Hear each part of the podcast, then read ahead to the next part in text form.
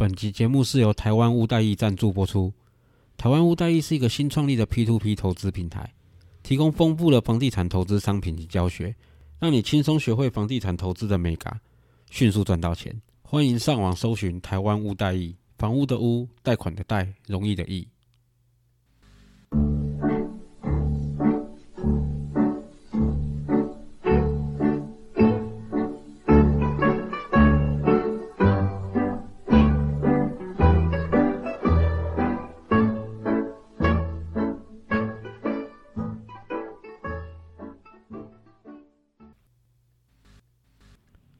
大家好，我是 A 人 A.K.A 真大少爷，欢迎收听我的频道。现在是二月三号晚上的九点十分，让全世界疯狂投入，连我这个不看美股的，都还得特别做个两集来讲的 G.N.V 圣战，看起来应该是差不多清理战场、洗地的时候了。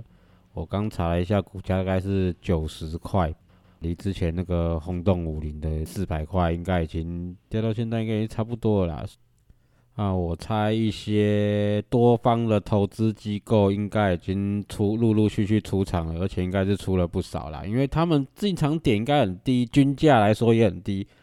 基本上的话，我相信他们应该都已经出场了大部分，那剩下的变成说讲这样是有点不好听，但变成说可能 WSB 上面的散户在自嗨了吧。我觉得现在是要讲什么放空率啊什么之类的，应该是没什么效果了。因为我相信，不管是多方还是空方的投资机构，就是真正能够去发动或是去制造这些趋势的人，应该陆陆续续都要出场了。啊，剩下的就变成说，看是谁要来把剩下的战场清理掉，大概就是这样子而已。所以就像我前两集讲的嘛，见好就收。我是觉得应该已经没有必要再待下去了啦，不管你是赚钱还是赔钱。你当然可以，你说要赌最后一把，看会不会涨回去？有啦，今天可能最近可能还会上下起伏一段时间，因为我现在听说的话，应该不知道过几天应该会再结算，怎么办？那就可以赌看看啊。假如你的进场金额不多的话，假如你的进场金额很多的话，我是建议说可以离开了啦，是吧？你本来就不是投资美股的人，你就不要再闹了啊！你本来有投资美股的人，去买 Apple 啊，买特斯拉，买沃尔玛都好，可以该走了啦。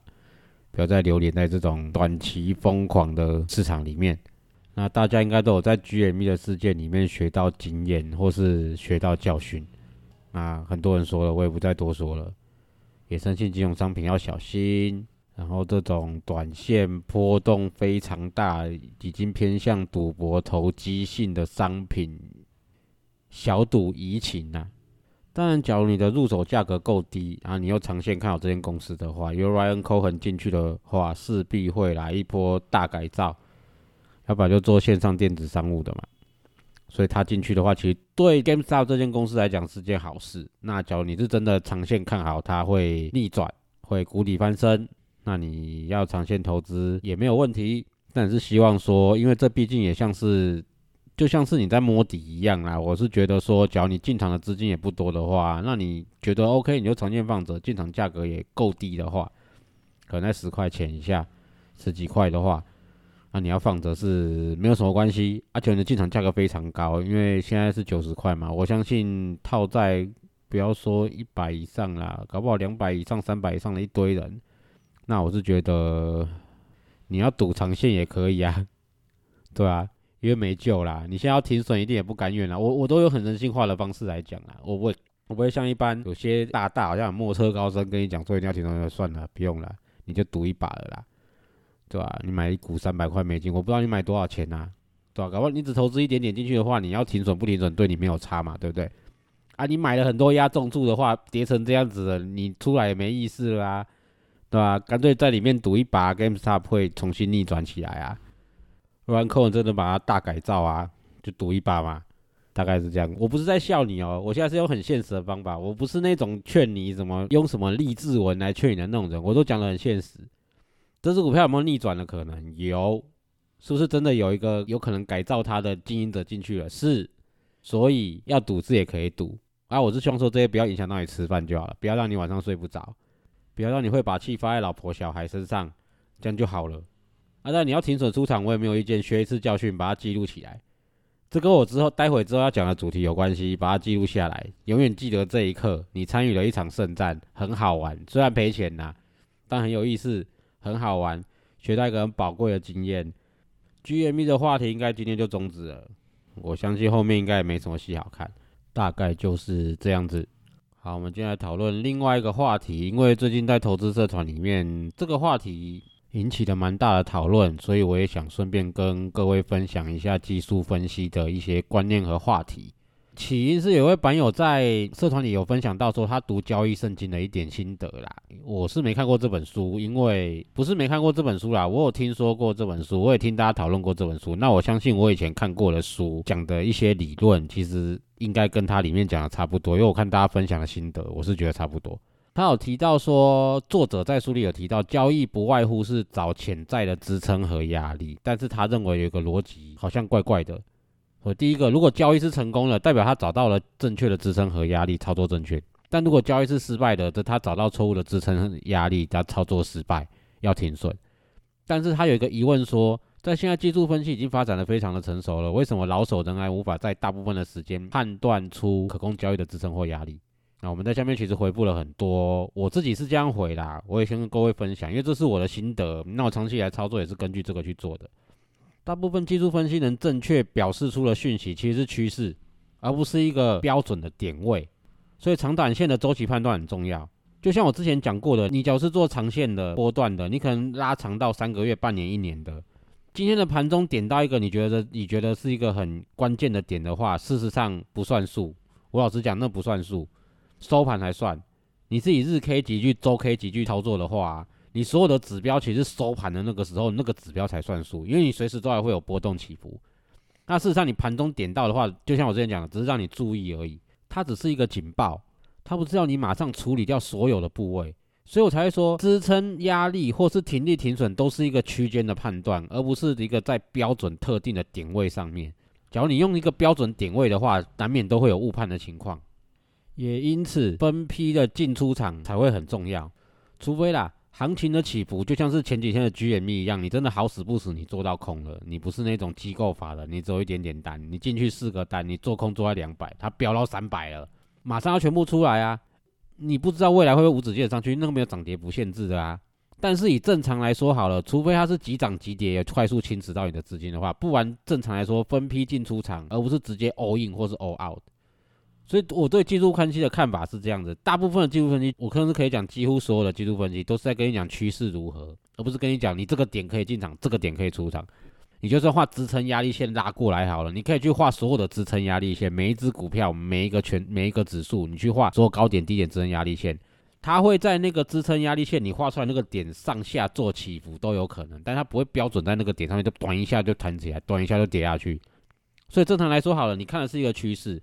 你要进场的话呢，你当然也是在一个你认为的区间里面进场。就像我上一次讲的，台积电或航运股，目前看起来他们有可能在一个区间做盘整，那个区间的上下你就可以画出一条两各一条线出来啦，一个支撑压力线出来啦。你在靠近支撑线的时候可以买进，你在靠近压力线的时候可以卖出。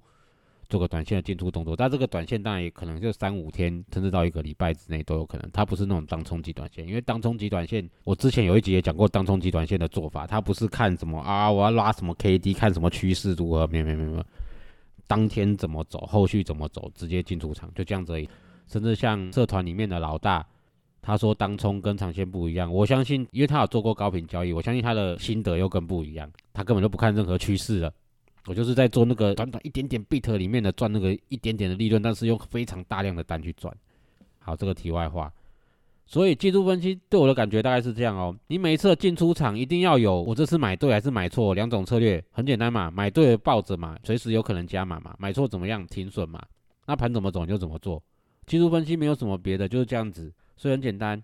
之后大家有讨论到说情绪控管的问题，那我是觉得啦，每个人都在绕圈圈讲很大的一串话。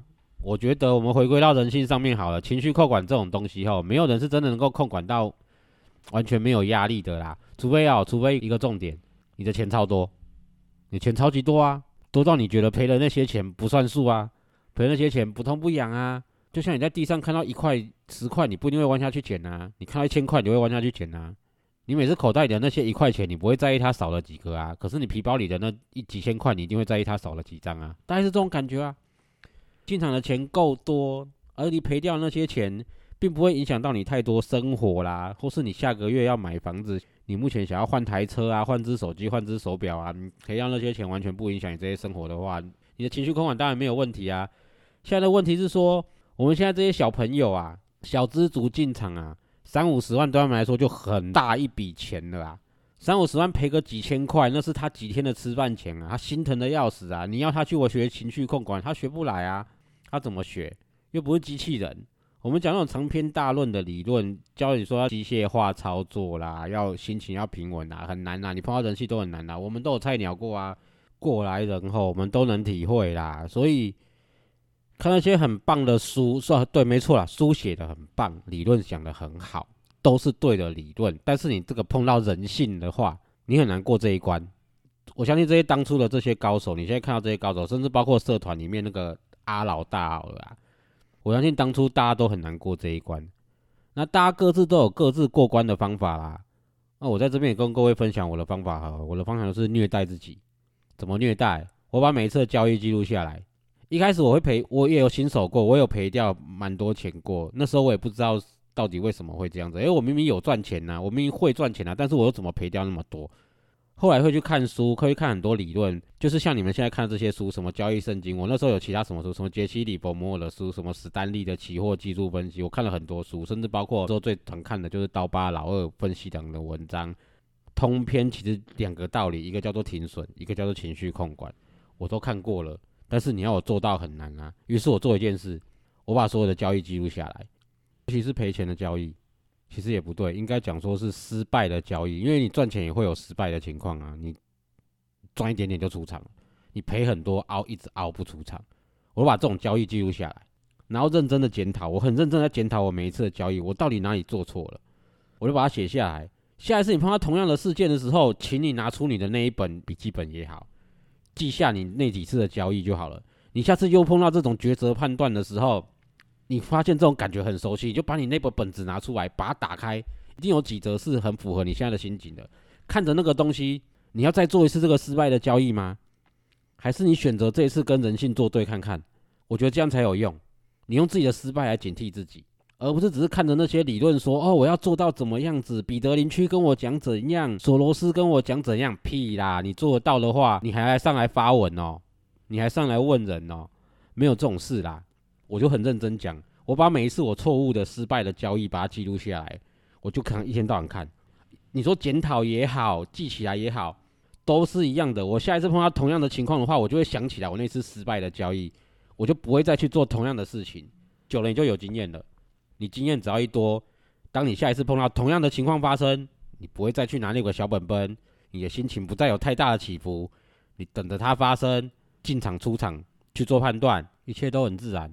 你就成功了，那时候你才学会情绪控管，而不是看着一堆书就跟你讲你要情绪控管，压抑自己的欲望叫做情绪控管，不是用你的经验来做情绪控管。对我来说就是这样子。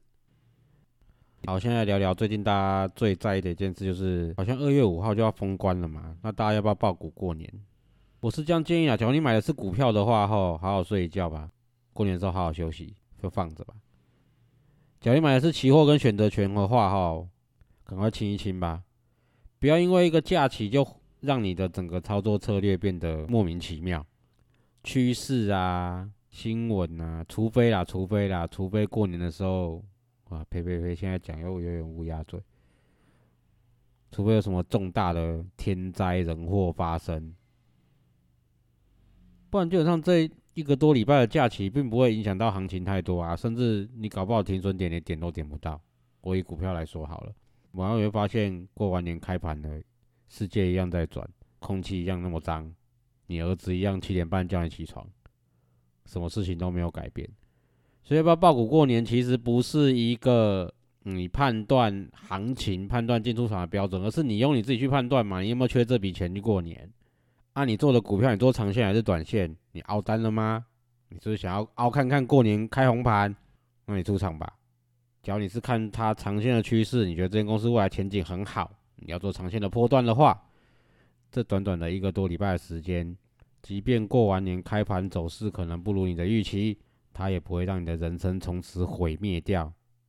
所以这其实不是一个问题。每年都有人在问这个问题，每年过完年之后，大家又不在意了。一到了要过年，大家又问同样的问题，每次回答都一样：好好睡觉吧。你交易了一整年，也就只有这一个礼拜，你可以不用打开电脑，你可以好好陪陪你的家人，你就好好休息吧。要不要爆股过年，看你的操作周期来定，而不是用赌博的方式去决定。好，就是这样。最近很流行 Clubhouse，其实我有，我为了这个去买了一只 iPhone，我也去下载了，就要邀请码，在这边征求各位有邀请码的，请跟我联络，我会把我的邀请码。你给我的话，我会把我的回馈换一个给你，好吗？那你也不会有损失啊，对不对？那我另外一个要给我老婆，对，好不好？在这边征求一下。那假如我有拿到的话，我们在下一集我就马上跟各位分享，你现在能不能买房子？不是房子行情好不好，而是直接用你自己来判断。不管你有钱没钱哦，我们都能来看看你够不够资格买房子。没钱要怎么买房子？有钱要怎么买房子？不用讨论啊。对吧？你买便宜的房子就好。怎么买便宜的房子？我之后会教。我们现在下一集来讨论。先看看你的资格能不能买房子。万一你没钱，我们要怎么让没钱的你买房子？我会当一个主题来说。但是假如我有 club house 的话，我们就可以在里面聊聊该怎么做，好不好？好，今天的主题大概就是这样。那祝各位新年愉快，大家大发财，拜拜。